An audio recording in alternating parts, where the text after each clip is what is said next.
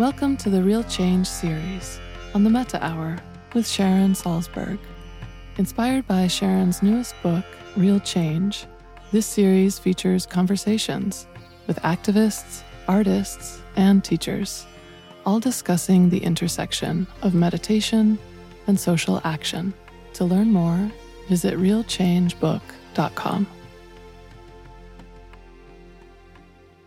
Hi, I'm Sharon Salzberg, and I'm speaking today with Jana Kiser for the Real Change podcast series.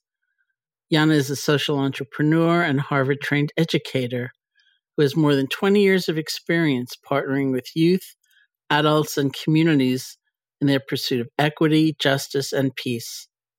At the age of 19, Jana founded Global Learning, an international nonprofit organization dedicated to education for peace and justice, and served as Global Learning's executive director for 13 years.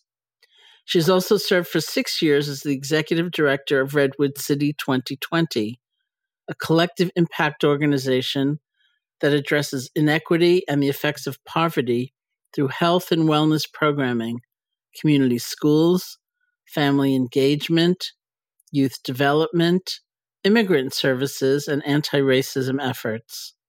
Jana is now dedicated to a robust consulting practice focused on educational innovation, mindfulness training, leadership coaching, and diversity, equity, and conclusion.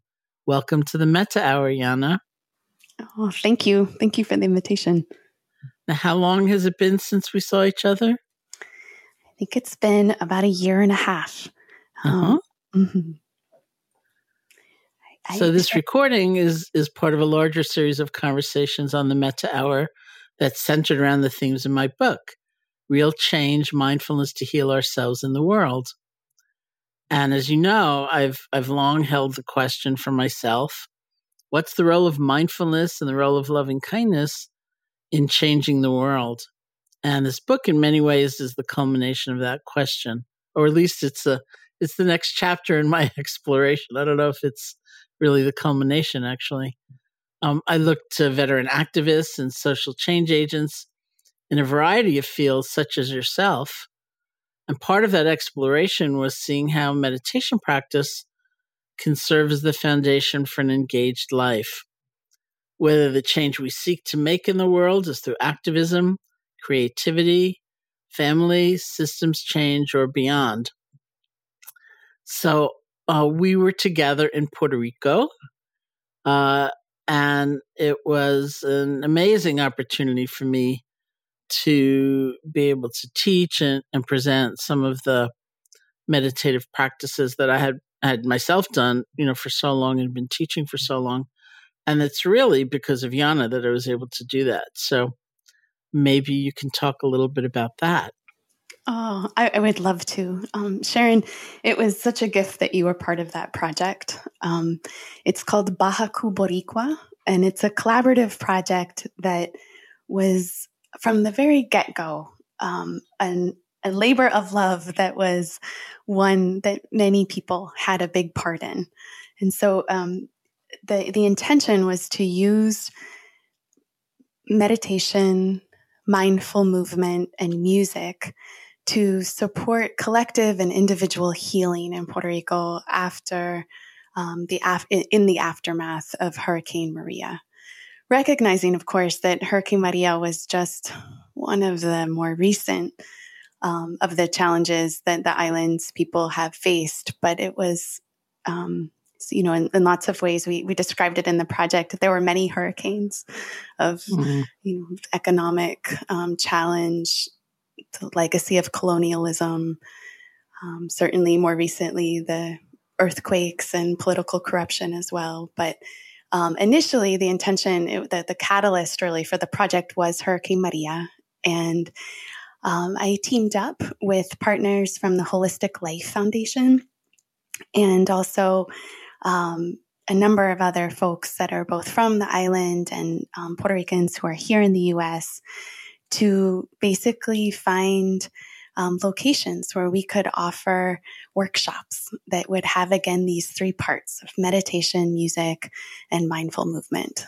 And it, it, was delightful. It, you know, we got to work in a variety of different parts of the island. Um, I was born in Puerto Rico. I have a, I'm of mixed heritage, but I have Puerto Rican ancestry too. And it was just such a gift to get to go to return to a place where I spent my early childhood and get to contribute a little bit in partnership with with um, leaders on the island and also visitors who came to help. And I remember um, there was such a variety of places mm-hmm. in which uh, you had been invited to bring this group. Um, so maybe you could describe that a little bit.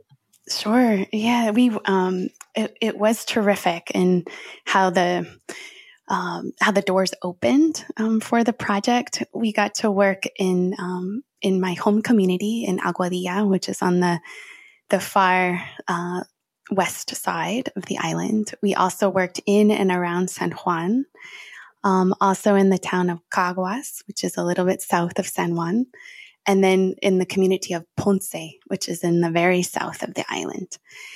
And the workshop sites were really diverse. You know, they ranged from um, a community garden in Ponce that had been started by two local activists, um, Luis Enrique Gonzalez and Vashti Gonzalez. And we, we taught that workshop um, outside on the ground and also got to participate in a stewardship project there. So we partnered up with people that were already working in the community garden and just contributed by weeding and planting and picking things. And then we did the meditation and music and mindful movement workshop. We also worked in a um, yoga studio in the south of the island in the community of Ponce um, called V Studio and had a great packed workshop there um, inside.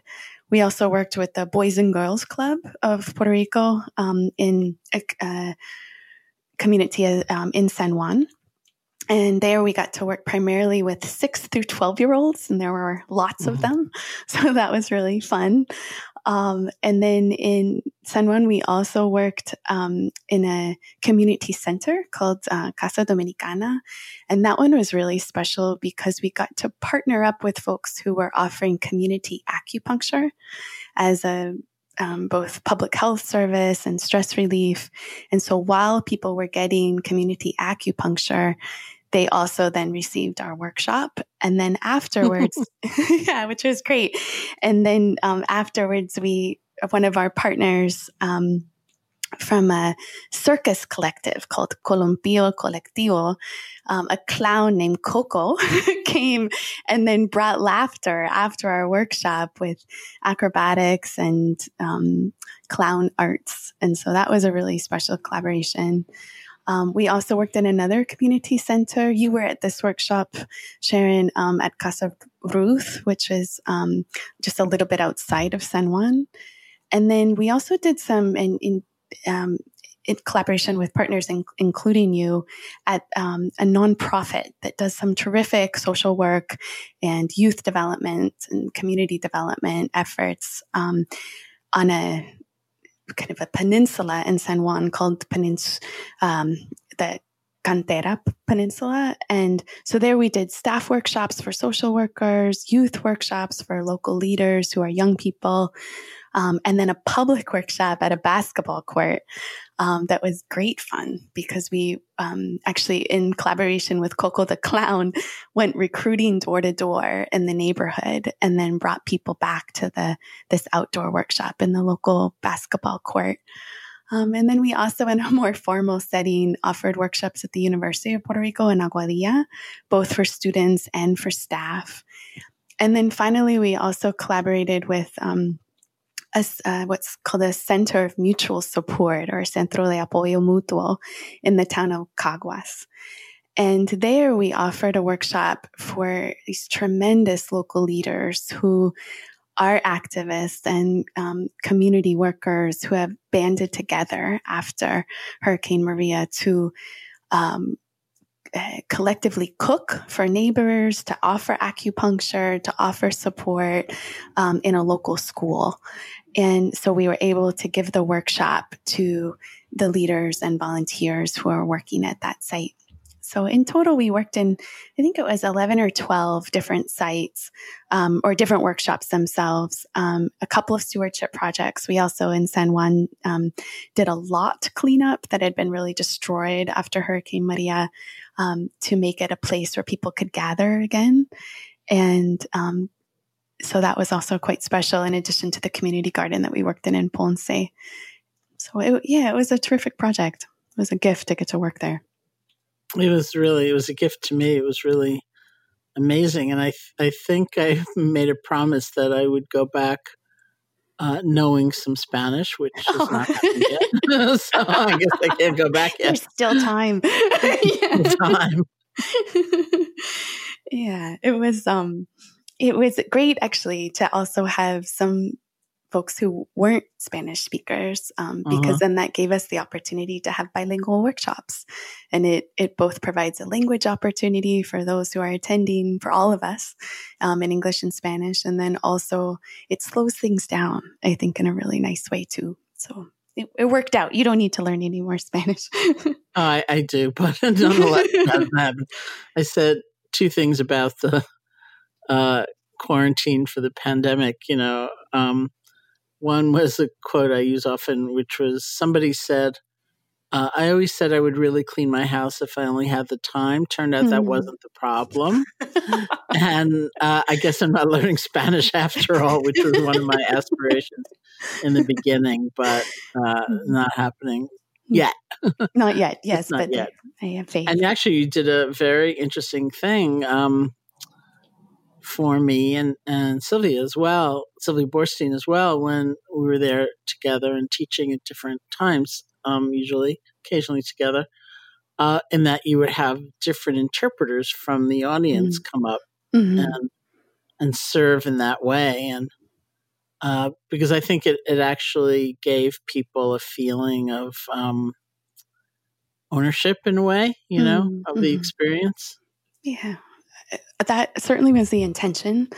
Um, we, you know, from the get go, it was really, I think, important to us who were organizing the work um, that the project not be one of just outsiders coming in with solutions or with um, assumptions of what would be healing for folks, but instead to be a real collaborative opportunity for people to build on the tremendous resources that they already have, knowing that there's a wealth of resiliency and um, tools that people are already using every day. And so these workshops are from at the very beginning of each one, we named that and then invited people to um, offer up tools that they were already using, knowing that um, there was collective wisdom that could certainly be harvested and shared. And then also we aim to um, have it be a, a community of learners in every workshop too and also of leaders. And so whether it was you know inviting people from the audience to help with translation or um, you know having partnership in terms of guiding some of the say mindful movement um, etc that was our intention was to have partnership that was honoring of the resources and the dignity that everyone present um, was holding. And can you tell me uh, something about Redwood City 2020. It sounds like you uh, have been involved with it for a long time. So, what a prescient name for something mm. for a kind of remarkable year. Yeah, it's um, so it is a year marker. It, the um, Redwood City 2020 is a collaborative that was started in the early 90s, and early on it was called Redwood City 2000, and it was um, that that also was a year marker, of course, of the year 2000. And um, in this community of Redwood City, which is just about 30 miles south of San Francisco, local leaders, um, government officials, youth, parents, and others um, did what many did in the 90s as we were looking towards the year 2000 and the new millennia um, to think about what do we want to have happen in this kind of new century and new millennium. And um, so they formed this collaborative, Redwood City 2000, and set goals and um, new strategies of how to reach those goals. And then 2000 came and went, and the work was still um, it was important, it was successful, and also there was still lots to be done. And so at that time, they changed the name to Redwood City 2000 or 2020. And um, then now, of course, the that future is also in the present as we're in the year 2020. But the the intention from the get go was to think about um, how people could work across the social sector together on big projects that would be difficult for any one organization um, or person to do alone. And so the, the concept is that uh, local government, the um, county government, local uh, school districts, hospitals, funding organizations, nonprofits, families, and youth all team up so that big issues like racism, poverty, um, school inequity can be addressed. So it, it's what's often called a collective impact organization, which, just as the name would suggest, is is the idea that people work together um, to to create impact, to create positive change. And how did you come to your own meditation practice? Uh, well, I was um, I was in Central America. I, I worked for years, um, as you mentioned at the beginning, as a um, di- executive director of an organization called Global Learning. And um, I started the group when I was quite young, and so I was I was in Central America, and I um, was working at that time mostly in Costa Rica, Nicaragua, and in Mexico um, with the organization. And um, so my aunt came to visit, and I think she was um, gently and supportively uh, concerned that I was um, kind of burning the candle at both ends. And I, you know, I was working really hard. And like many of us in the service sector, you know, activists, um, it, much was going out. And I was certainly, in terms of energy and um, my time, and not quite as much was coming in. Uh, though the work was really fulfilling, my self care practices needed some help. And so my aunt came to visit, and she had actually, Sharon, she had one of your books with her. Oh, really? And, yeah, and um, loving kindness. And she she had just started meditating, and I at that time I actually didn't really know anybody who had a sitting practice.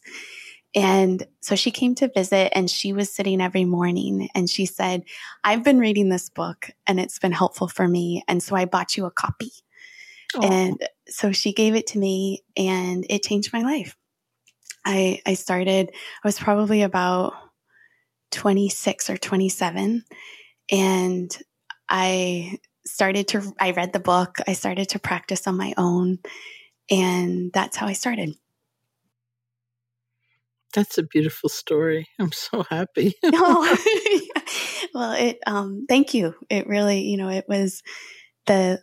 It was just the message I needed at that time, and the.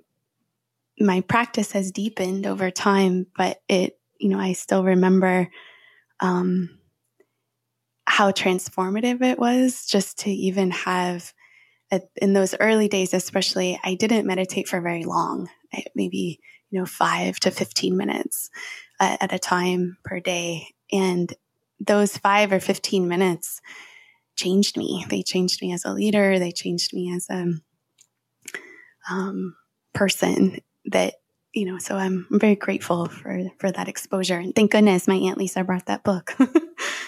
That's so lovely. That's one of the best stories I've heard. I think it's only topped by this friend of mine who um, we'd met at a conference and then we just lost touch with each other. And, and it was also Loving Kindness, which was my first book. Uh, she was in a bookstore and it fell on her head. Oh. she picked it up and she said, I need to get back in touch with her. Yeah. Well, it was almost that dramatic. yeah. I oh, think my oh, aunt probably sweet. that maybe that was plan B. She was going to drop it on my head if I didn't listen. Throw it at her. That's so great. And and how did you come to the path of activism? Has that always been a part of your consciousness?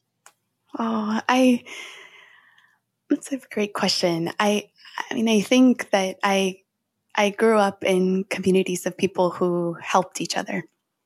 Both in my, you know, my parents are um, humble, quiet doers, and um, I also, my father was in the Coast Guard, and so I grew up on military bases. And people in the military community help each other. You know, they help their neighbors. They um, have a, a sense of service that I think permeates into the communities that service families live in. Um, and then, you know, I when I went to college, I felt really overwhelmed by all the resources um, that were available in higher education. And at the same time, was living in a community that um, the local elementary school budgets were um, cut very severely.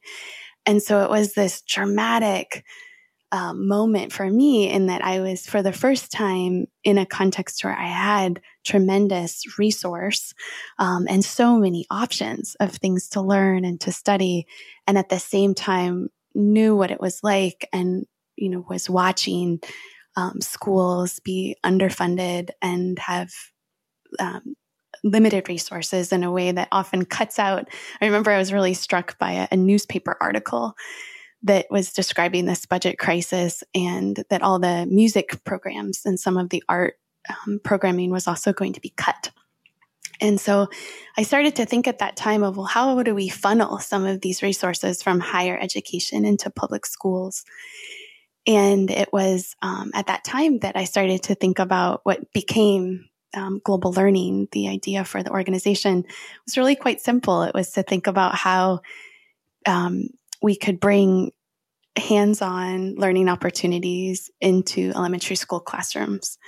And at the time, I, I recruited college students to bring in art and science and environmental ed and geography and multicultural learning, um, all kinds of language lessons and more that um, the university students were passionate about. And we we brought these lessons with materials so the young people could learn in small groups of three to five and in they in the process they were interacting with a local university student who got to talk to them about scholarships and what it was like to be the first person in their family to go to college mm-hmm. and um, so that that was really transformative for me and i started to think about well how could we do this everywhere? Um, and in, communities that were even more hard hit. And so i think it was really um, that experience of basically kind of seeing how relatively easy it was to to mobilize folks and then bring these lessons into public schools. And then that um, transferred into you know this global context because i was also interested in volunteering myself internationally. And i couldn't find an organization or an opportunity um, that was affordable. I was you know on at school on a scholarship and had limited res- uh, um, financial resources, but a lot of time and energy, and mm. um, was concerned that my most motivated and talented friends at the university were not being actively recruited into public service. And so started to think, well, maybe at the time I thought, oh, this organization could happen sometime in the future. And then when I realized that it, how hard it was to volunteer internationally for a low cost, um, if you don't have a college degree, I started to think, well, maybe I could um, offer this. And so I uh, took off a year of school and worked, I, I guess, uh, four jobs and saved money, mm. and, and, then um, traveled for about six months looking for a partner community. And so found found that in the town of Liberia in Costa Rica, and uh, then it it launched from there. It's just amazing. I mean, really. Well, it was, um, again, it was fairly simple in lots of ways, in that we brought, um, it was kind of the same model that I had been doing at my college, where we had a team of, of young adults, of university students, who, um, in the global context, it was also really important to me that the team wasn't just a group of outsiders. Um, as you know, many know in the world of international development, too often it's um, just people from outside of a community that come in um, mm-hmm. to kind of with the white horse mentality to offer solutions.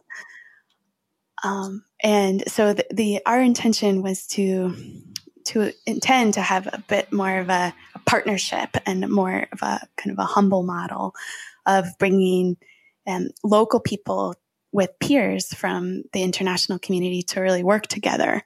And so our our teams were always made up of half of um, the volunteers were always from the host community, and then the other half were from the international community. And then we brought um, hands-on art and science and environmental education, geography. Again, these same very similar subjects, um, but into schools that didn't have them at all, and um, still, you know, interacted in very small groups. And over time, you know, our teaching strategies became more sophisticated. Um, I went to graduate school and was able to bring back, you know, some student-centered learning techniques, but we were also co-creating um, curricula and uh, pedagogy that our intention was to really flip some of the teacher-centered kind of top-down um, directive teaching that happens often in communities that have been colonized mm-hmm. um, and have it be more student centered and empowering and leadership oriented. And so that's what happened. And it was, um, you know, from the first program, it, it was successful and I felt confident about the parts that were going to be happening in the classroom. What was a big surprise to me was how transformative it was for the volunteers themselves.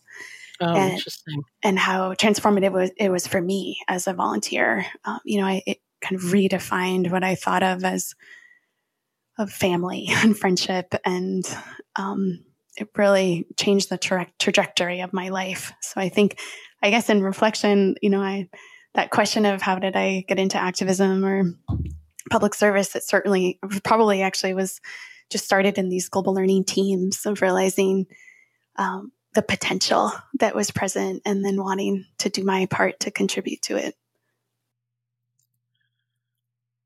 And one of the things that was notable about the programs that you had organized in Puerto Rico was the inclusion of music. Hmm.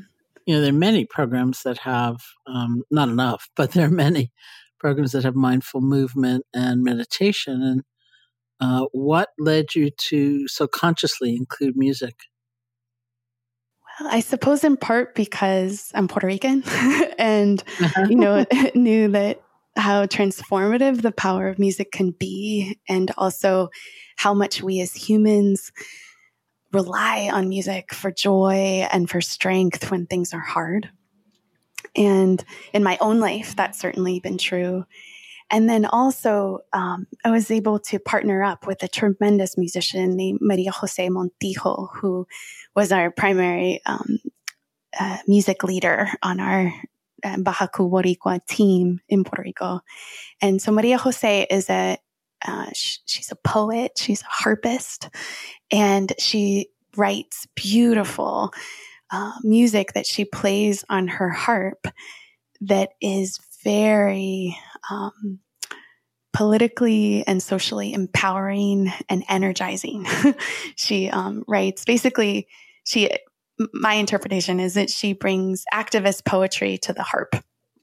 And mm. so it, it was really a nice um, fit for our project because, you know, it, it was both um, rooted in Puerto Rico. Maria Jose is Puerto Rican. Um, and all of her songs are infused by both her Puerto Rican heritage and her awareness of Puerto Rican politics and also um, her commitment to change. And so that, that just fit right into the project. And it was such a nice addition because again, the harp is such a soothing instrument. And then it was combined with these really powerful words. Have you been back to Puerto Rico since our time there together? I haven't. I um, I had actually intended to return six months later, and then I had some pretty serious health issues come up right after mm-hmm. we the project, and so um, that trip back has been delayed. And now, because of the COVID pandemic, it's mm-hmm. even harder, of course, you know, to get there. But um, in part because of COVID, now we're thinking creatively about how to have um, to continue to support people on the island and to continue to partner with people on the island um, in the context of COVID. So, um, some of the things that we'll we'll be doing actually this summer um, is are offering some meditation sittings via Zoom, nice. and there'll be um, the folks who attended the workshops that we offered in January of 2019 will all be invited um, to you know those who have internet access and a Zoom account. You know, will be able to attend for free. How terrific! Yeah, and um, so that that's a really it's a quite a, a new um, new initiative that again we're kind of adapting to the COVID context, and so um, soon actually you and others who participated in the initial project will get an invitation um, to to participate in any way you want to. But um, whether That's it's great. I better learn Spanish really quickly. well, we can we can translate. yeah, there's um yeah, but here you go, Sharon. Maybe that's the the um, fire in the belly to learn a few more words. I'll clean my house. I promise. I know that that's really wonderful. I mean, really. Uh, you know, I felt the generosity of the people and, and the incredible hospitality and and the struggle. You know, mm-hmm. it was so um, complex there mm-hmm. in so many ways, and and so much has happened. You know, in terms of trials and tribulations and challenges since then. That's right. Yeah, yeah, it's been uh, on so many levels, right? From government corruption to the earthquakes, um, the inequity of impact of the COVID pandemic, mm-hmm. and more. You know, the economic um, situation was already rough before Hurricane yeah. Maria, of course, and in the time since we've been there, you know, is is only deepened. So, it, um, yeah, there's tremendous challenge present, and also.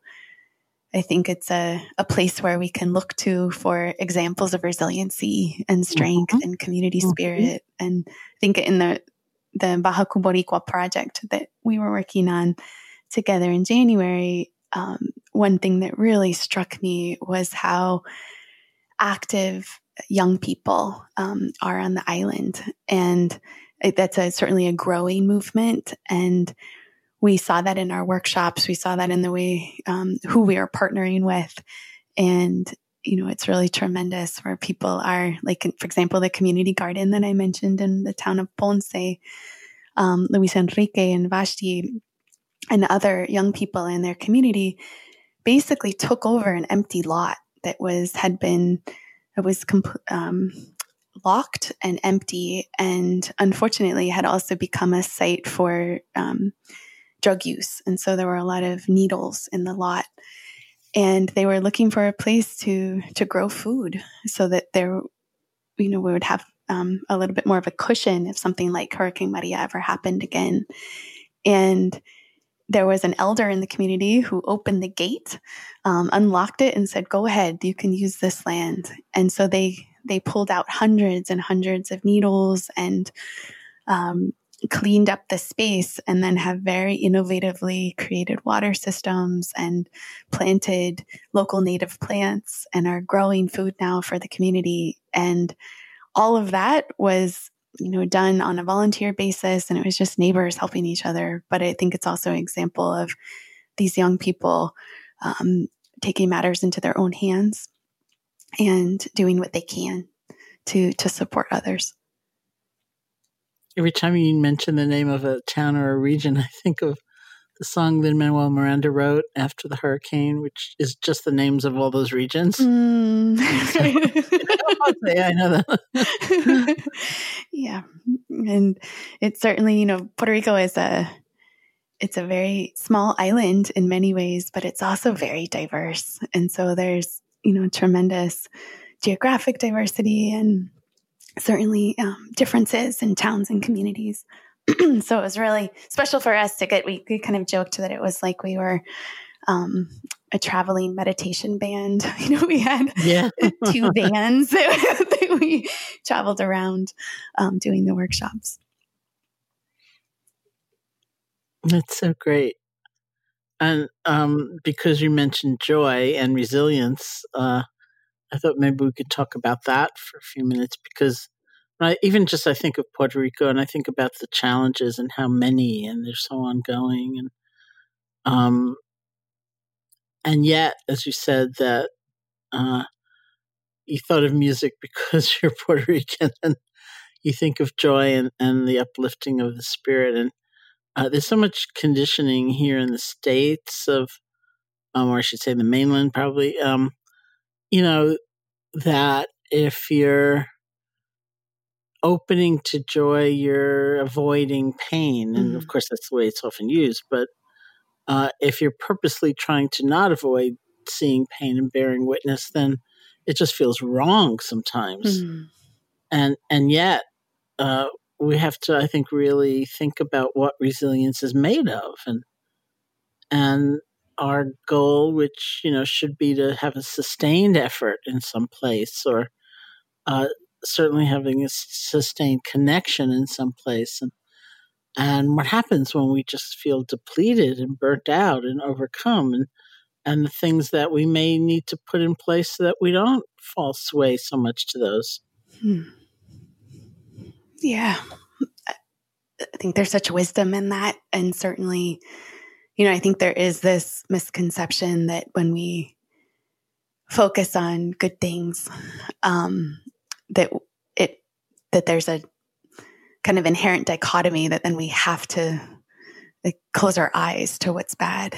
And uh, for me, I think that it's more that when we resource ourselves with joy and with laughter, even in meditation, you know, when we're, for me, what's really important is um, to focus on grounding and resourcing in the body, not so that I look away from what's hard, but so that I have the capacity to sustain my gaze. You know, to have, I think that's true for all of us that if we really, you know, we fo- I, I, look at joy as a resource that it fills us up, it sustains us, it allows us to keep going when things are hard, um, so that we can actually contribute and, you know, do the hard, courageous work that is needed for us to really create the systemic change that our world is calling for. Mm-hmm. Um, so yeah, I think you're completely right that the, you know, it's almost, um,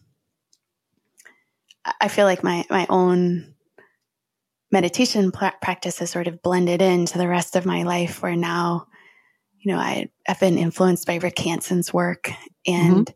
his idea of um, you know, staying with what's good, staying with moment, you know, getting in touch with times either real or imagined that we have felt calm or we felt safety, we felt security, and basically fueling our brain with those experiences so that again we have the stability and the stamina to to do the big work or the small work right? The um, yeah. What's Rick's phrase? Um, the neurons that fire together. together. Oh, that wire together, right? Yeah, wire together. Yeah. neurons that fire together wire together. Mm-hmm. And I think part of his um, thesis is that we have a kind of conditioning, uh, as evolutionary biologists would say, to look for the danger, to look mm-hmm. for the mm-hmm. threat, right. to look for what's wrong, and it takes a kind of intentionality to also look for what's good. Mm-hmm mm-hmm. and not not like force or coercion, but real intentionality. And that we need to do that because I think in psychological terms it's called savoring. You know, mm-hmm. he said if if you just have like a a good experience, um, a pleasant experience, it's going to kind of pass by. But if you stop a moment and take it in, like, wow, that felt really good, then that gives you a kind of buoyancy, which allows you to see the the challenges differently from a more energized place. Right, right.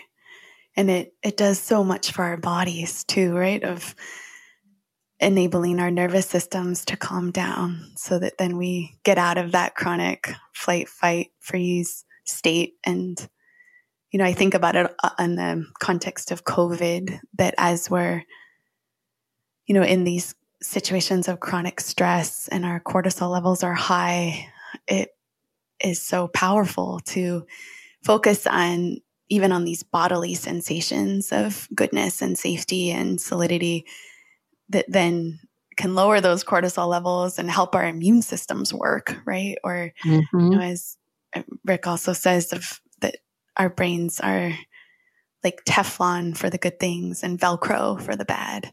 Mm-hmm. And that point that you're making of that, you know, we're wired for it. And I, I feel like that really resonates, um, in, for me, for sure. And also like in the Puerto Rican workshops that we did, we talked about that a little bit and then did very, um, rather simple bodily kind of grounding exercises of, um, um, Leslie Booker was our kind of resident leader of the mindful movement portion. And she, Les, um, Booker has so many really powerful, simple um, moves of, you know, just scanning your physical space, space with your eyes open and breathing at the same time. And it's remarkable that even just a moment or two of that can be transformative to how we feel. And certainly, I think in my own life, it's been the secret to feeling better physically as I've had some health issues arise. Um, so much is wired into the nervous system. And so then we have either physical trauma or, you know, these, the trauma of racism, the trauma of oppression. It's, I think, really revolutionary to counterbalance that with these body centered practices to start to unwind some of it. It's powerful. So great. I'm wondering if in closing you could actually lead us in some kind of practice. Sure. Yeah, I would love to. Um, um well, I'll just invite you to find a position that feels right for you, whether that's sitting up or laying down, standing up, even. But we'll, we'll begin the practice just simply with the sound of the bell.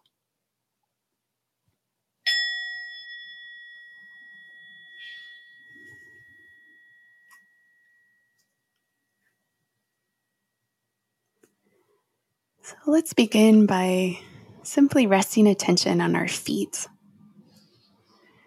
Noticing where our feet are right now. Are they resting on the ground, tucked underneath us, perhaps on a chair, a cushion, on the bed? Just noticing where your feet are right this moment. And allowing them to be heavy, to rest where they are feeling from the inside out any stability and structure that's underneath your feet, the solidness and the support of the floor, chair, whatever's underneath. And then bringing your attention up to your ankles and your shins and your knees, your thighs and your hips. Inviting a resting and a settling of these body parts too knowing that rest doesn't need to be absolute. Even just 5 or 10% more letting go can be helpful. And noticing if there's support underneath your lower body too. Is there a cushion at your back? Support underneath your legs from a chair? Just resting into this support, allowing your body to settle into it. Then bringing attention up to your abdomen, your chest, lower back, mid back, and upper back. Inviting a softening as you breathe. Noticing a stretch on the inhale, a fullness, and a release and a settling and grounding as you exhale. Bringing your attention up to your shoulders, your arms, down into your hands. Noticing where your hands are right now. Are they touching each other, touching your legs, perhaps resting next to you? Just also allowing your hands to settle. Recognizing in this moment how much your hands do how much they contribute and they work, the effort. Just inviting in this moment a release and a resting of these hardworking body parts, allowing them to rest, to be held, noticing if there's a temperature, Are they cool or are they warm? Maybe they're just neutral. Just offering your attention and inviting a settling of your hands. Bringing your attention up to your upper shoulders, your neck, and your throat. Just recognizing what arises with these words the word throat, the word neck, even the word breathe. And allowing whatever's here to be here. Just acknowledging any neutrality or any charge.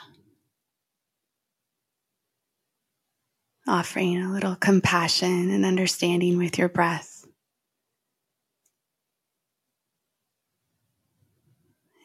And also inviting a softening, allowing for an ease in this moment.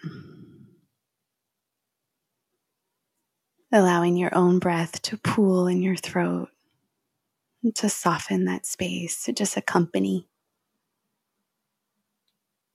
Inviting this softening to spread up into your, your jaw, softening your cheeks, the muscles around your eyes. Inviting a spaciousness in between your eyebrows and in your forehead. and allowing for a release of any holding that may be around your skull, around your head, any tension. Just inviting a heaviness in your body, a settling and ease. And then looking in the body where it's easiest to feel your own breath. Perhaps in your nose as the air comes in and out of the body in your chest as your lungs fill with air and then gently fall. Or maybe in your abdomen as the belly fills like a balloon with air and then gently falls towards your spine on the exhale. Which is simply bringing your attention to one of these spots. And noticing as the body breathes itself if there's anything that feels pleasant about it. Perhaps there's a pleasantness to the stretch of your ribs on the inhale, or to the settling and softness and grounding on the exhale. Just taking a deep breath in through your nose and a long, slow exhale through your mouth, even inviting a sigh sound on the exhale knowing that it's on the exhale that our body really gets the cue. It's okay enough right now. It's okay to rest and digest and to be right here exactly as, as we are. It's breathing in, allowing the air to pool like water in your belly. And then on the exhale, engaging the imagination and sending the air down your legs, all the way down to your feet, and then allow it to continue into the earth. Sending the air down. Breathing in, allowing the air to pool, pool like water in your belly. And then on the exhale, sending the air down, down your hips, down your legs, down to your feet all the way down into the earth, allowing the breath to root and to ground and to stabilize. Taking a deep breath in one more time, breathing in through your nose and allowing the air to pool. And then breathing out, sending the air down, down your legs, down to your feet, all the way into the earth. Again, allowing the active breath to just root, stabilize, and ground. And then broadening your awareness to take in your body as a whole. Just noticing if there's a spot that feels tense. Maybe there's a place of an ache or a holding somewhere. Maybe the feeling is acute or very, maybe it's very subtle. But just kind of gently scanning the body with a curious attention, looking to see if there's a place of discomfort or kind of unpleasant sensation. And then again, engaging the breath and imagining that you're bringing the breath to that spot. Whether it's subtle or acute, if it's a holding in the belly or burning in the chest, an ache in the head. But just simply bringing your breath to that location. Not to change it or fix it, but just to be with it. Bringing your breath there as a witness. Allowing it to fill and cushion that spot. And then on the exhale, just inviting a softening around it, letting go. Breathing in awareness and breathing out a connection, knowing that others have felt this way too. This too is part of this human experience and it belongs. Again, taking a deep breath in and bringing your breath to that spot. And then on the exhale, just allowing your breath to circle it, to cushion it. And also inviting any letting go that's ready to happen without force, but just simply as an invitation. If there's anything that you don't need right now, allowing it to flow out with your breath. Breathing in, making just a little more space for this experience to be present. And breathing out, inviting a letting go and a release of anything that you don't need right now.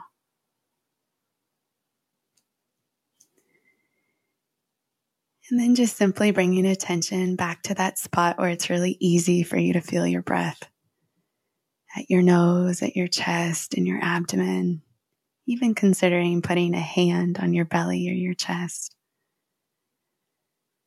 And again, just noticing any pleasantness with the breath. The stretch of the nourishment and the fullness, or perhaps the release and the settling and the letting go and the exhale. And also allowing your awareness to again just rest on any place that your body is held the floor beneath your feet, support underneath your legs or your lower back, perhaps your own hands touching each other.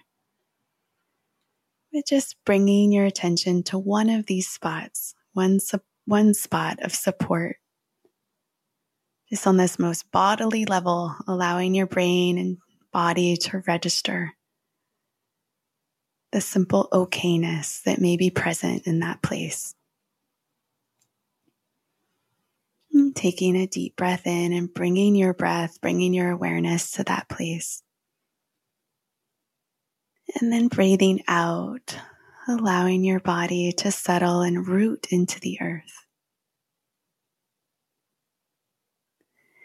And as we begin to transition just allowing your awareness to take in any sounds of your space, inside or outside, even the sound of your own breath.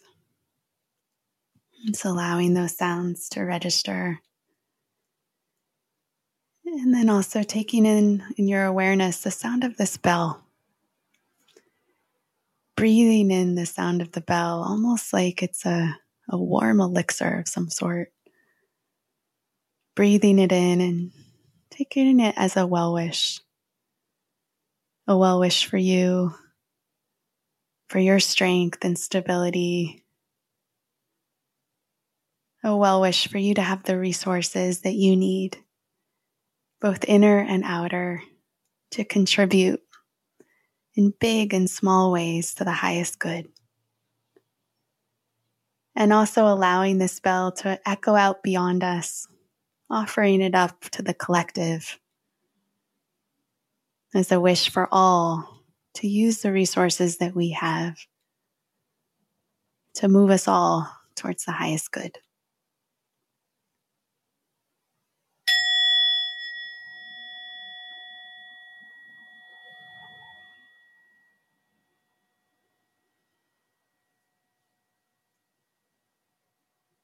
Thank you so much for that. That was really beautiful.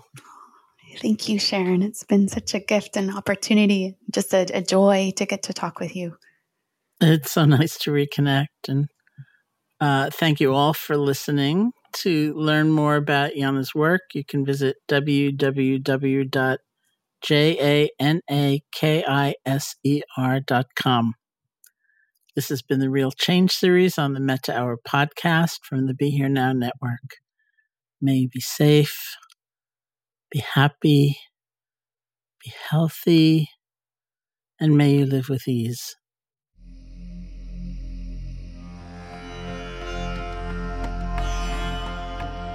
Hey, folks, thanks for listening. Real Change is available September 1st in hardcover, ebook, and audiobook formats. Learn more at realchangebook.com.